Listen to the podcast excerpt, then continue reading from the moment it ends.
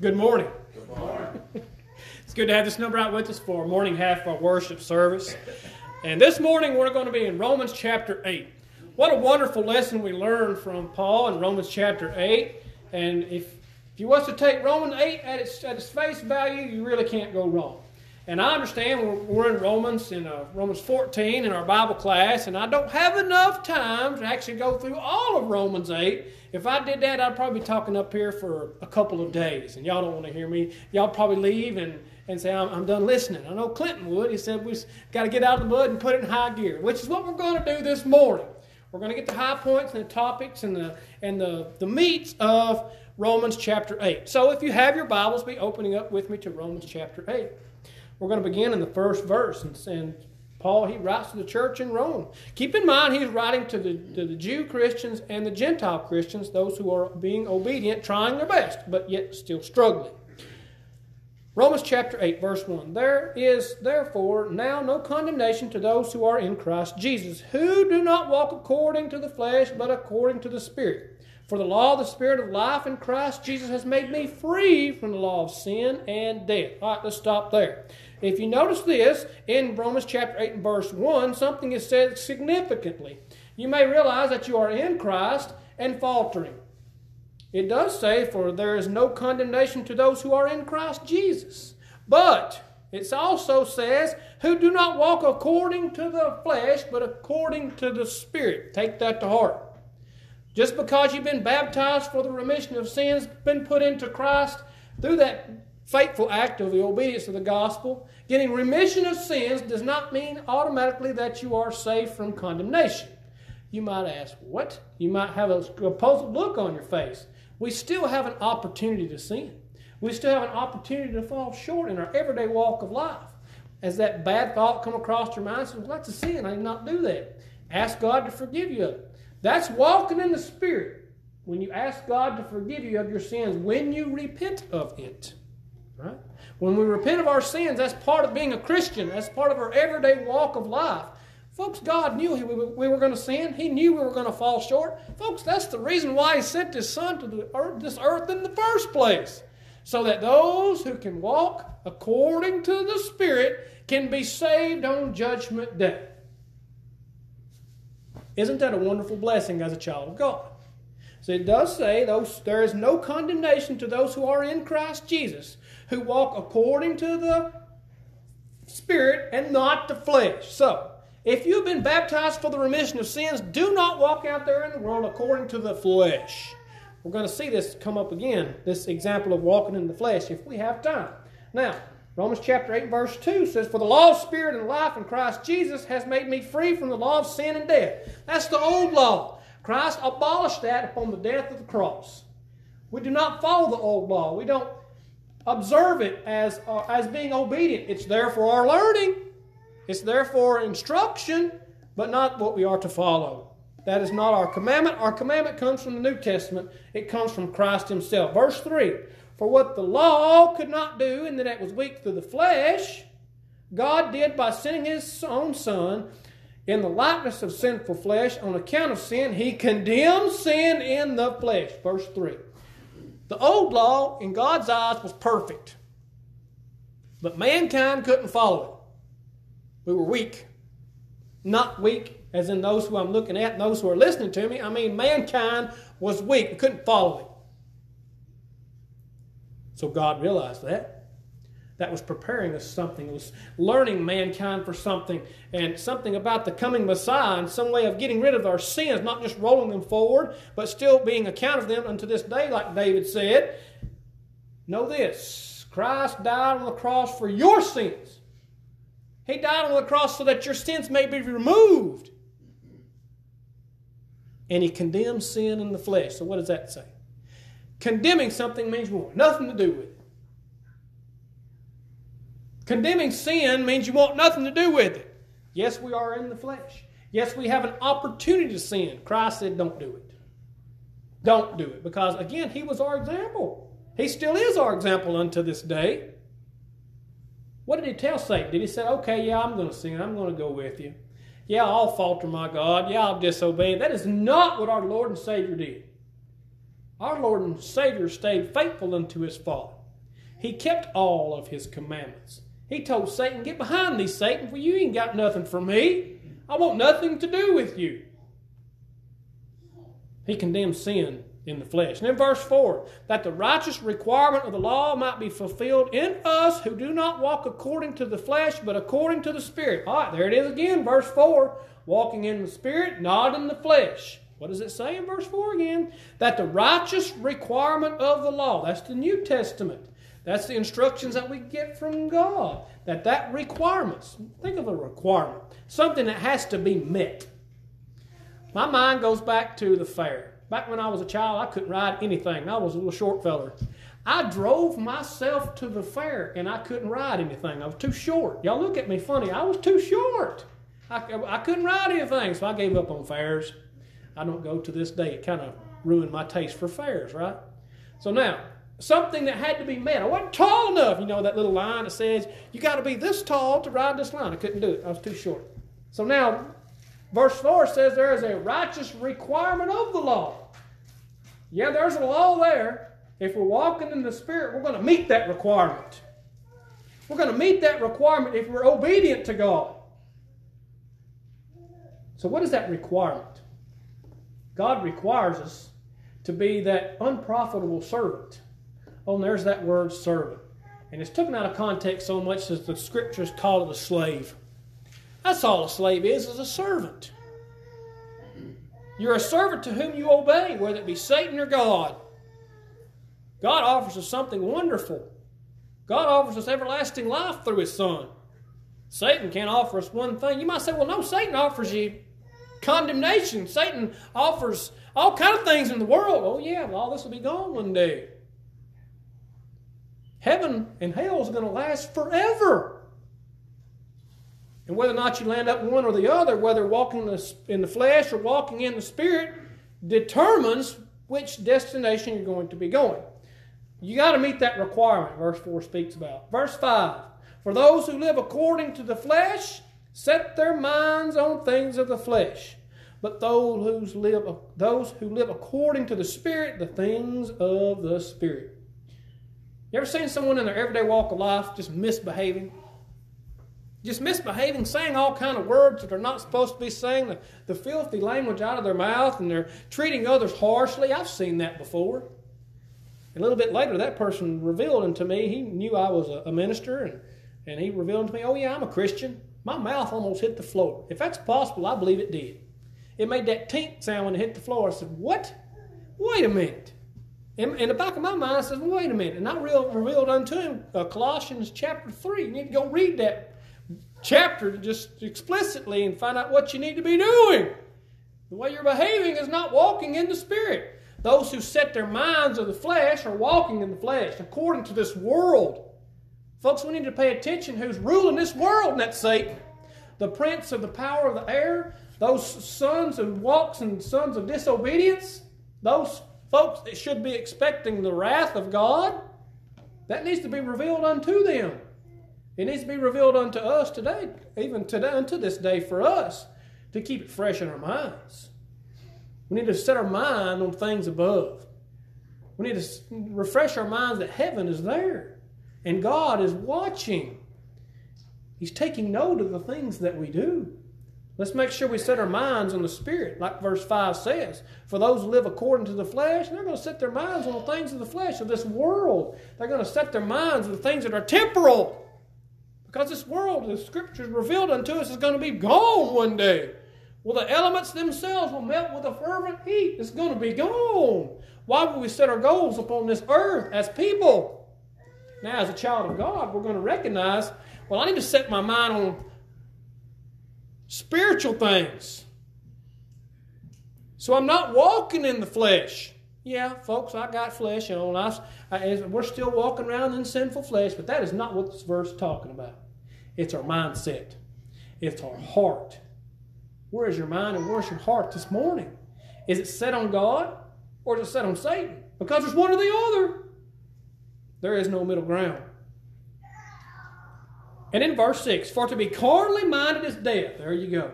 For to be carnally minded is death, but to be spiritually minded is life and peace. Polar opposites. Polar opposites. And I remember this example I used in our Bible class. I'm going to use it again. I've used it before. Laying your head on your pillow and just drifting off to sleep. What a wonderful idea of peace. Another peace I experience often is going back to the creek and just sitting there and listening to the water roll across the rocks. That's peaceful. That's peaceful. We can't get that if we're carnally minded. Let me reveal this unto you. For to be carnally minded is death. Setting your minds on things of the earth, death. Not setting your mind on heavenly things, death.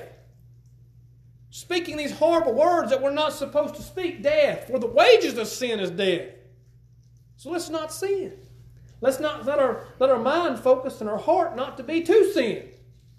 For like Paul says in Romans chapter 7, yeah, I had to back up. Imagine that, right? Romans chapter 7, whenever Paul says in verse 15, for what I am doing I do not understand, for what I will to do, that he says, I will to not sin, that I do not practice, but what I hate, that I do. He says, I will to not sin. This is Paul. This is an apostle Paul saying, I will to not sin. I want to not sin, but when I do it, I hate it. I hate it. Folks, God hates sin. Therefore, as a child of God, we should hate sin. We should hate the outcome of sin, whereas it condemns us. Because it says to be carnally minded is death, but to be spiritually minded is life and peace. There's the positive note of this verse. Life and peace. Going back there to that creek side and just sitting there listening to the water roll across the rock. That's peaceful. Christ offers us peace. Christ also offers us life. For he says in John 14:6, I am the way, truth, and the life. No one comes to the Father except through or by me. He offers us life. He offers us everlasting life. And we can't have life and have it more abundantly unless we have it through Him, that being Jesus Christ. And in verse 7, because the carnal mind is an enmity against God, for it is not subject to the law of God, nor indeed can be. You might ask, wait a minute, what's enmity mean? It means God's enemy. Ooh, God's enemy. We've seen an outcome in the Old Testament biblical examples of what happens to God's enemy. You know what happens to God's enemies? They're destroyed. They're destroyed. So why today would we put ourselves an enemy of God? Why? It's terrifying. It would be terrifying to stand before God in judgment to say, you're my enemy. He destroys his enemies. Guess where he sends old Lucifer? We made mention of him this morning in our Bible class. Old Lucifer has a grave outcome. First, he was cast out of heaven.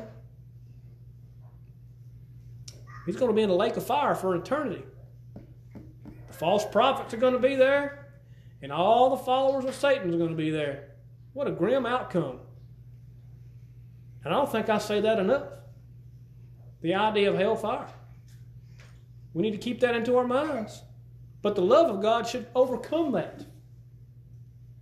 The willingness to be obedient to God should overcome that.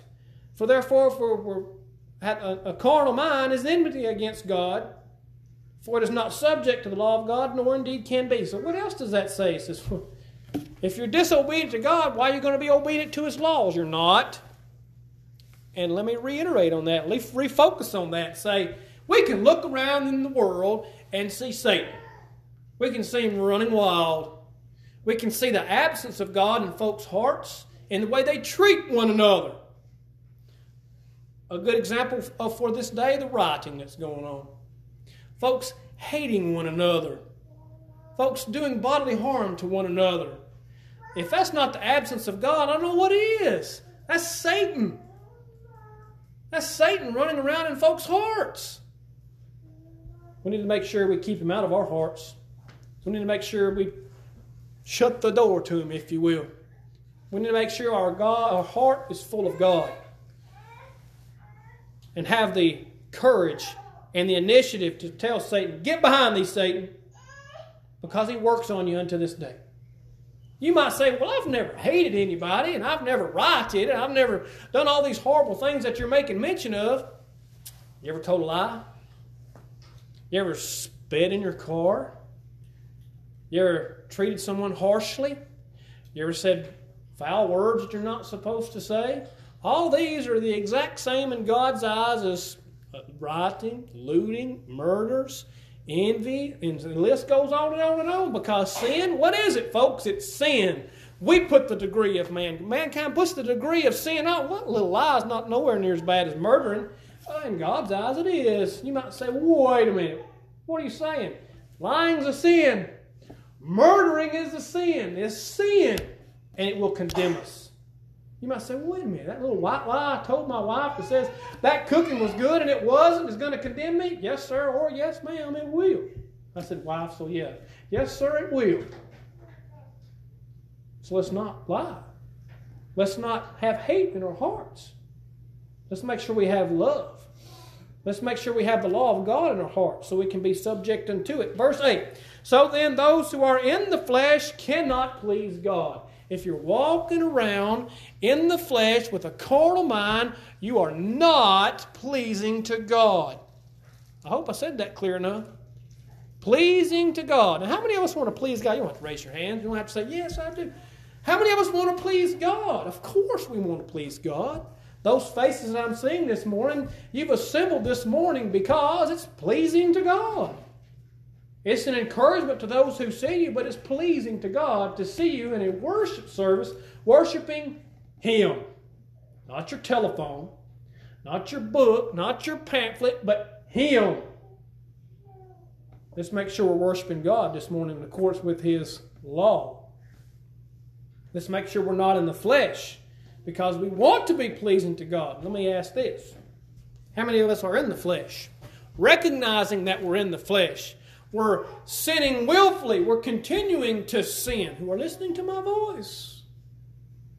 Hebrews 10 verse 26 says that there no longer remains a sacrifice for those sins if we're sinning willfully. If we continue to sin, Christ dying on the cross will not be for you on Judgment Day. Because He will tell you, for I never knew you. And that's having a fleshly mind. Walking in the flesh. Setting your mind on things of the flesh. Let's make sure we are not doing that. Verse 9 refers back to those Christians. First, we got to have the good and we got to have the bad. We had the bad, we got that out of the way. Let's talk about the good. But you are not in the flesh, but in the Spirit. If indeed the Spirit of God dwells in you. Now, if anyone does not have the Spirit of Christ, he is not His. First half of verse 9, but you are not in the flesh. Remember, walking in the flesh, you're not pleasing to God. This is talking to Christians. We're not walking in the flesh, we're walking in the Spirit if. Oh, there's that word, if. That two-letter word is such a big word. Huh? That two-letter word is such a big word because if the Spirit of God dwells in you. So many people today goes back to that example, that person behaving like Satan and calling himself a Christian, making my jaw hit the floor. You say, you're a what? Look at how you're behaving. What? Yes, so he was calling himself a Christian, but the Spirit of God was not in him. You might ask, well, wait a minute. Well, how do we know that the Spirit of God abides in us? Remember, 1 John chapter 5, verse 13 says, those who are in Christ know that you have salvation waiting for you so that you may continue to believe in the name of Jesus Christ, Lord. Continue to believe. So believe is an act? Yes, it is. It's an act in our everyday walk of life to believe in Christ. Just like we made mention this morning, calling on the name of the Lord is obedience. It's obedience. So therefore, if you're not in the flesh, that being displeasing in the eyes of God, if you're not in the flesh, you're pleasing in the eyes of God. Why? Because His Spirit abides in you. John chapter 15 refers to how we are to abide in Christ and God's love. Of course, those go hand in hand. Are you abiding in God's love this morning? Is He in your hearts? I seriously hope so, because if He is not in you. Now, if anyone does not have the Spirit of Christ, He is not his. He is not his. You might call yourself a Christian, but on that day, standing before Christ, He's going to say, "Depart from me, you workers of iniquity, for I never knew you." Well, wait a minute. Matthew 7 verses 21 through 23, the first part of that 21 and 22 says, "Not everyone who says unto me, Lord, Lord, shall enter into the kingdom of heaven, but he who does the will of my Father in heaven." Oh, and verse 23 says something significant that applies to this. "If the Spirit of God does not abide in your heart." Now, if anyone does not have the Spirit of God, he is not his. That's where He says, "Depart from me, you workers of iniquity," because that's what it is iniquity when you don't have God in your heart. Let's make sure we have God in our hearts. And in verse 10, "And if Christ is in you, the body is dead because of sin, but the Spirit is life because of righteousness." This might be a little confusing to some, but Paul's trying to make an explicit point. We are here in the flesh. Our bodies are visible.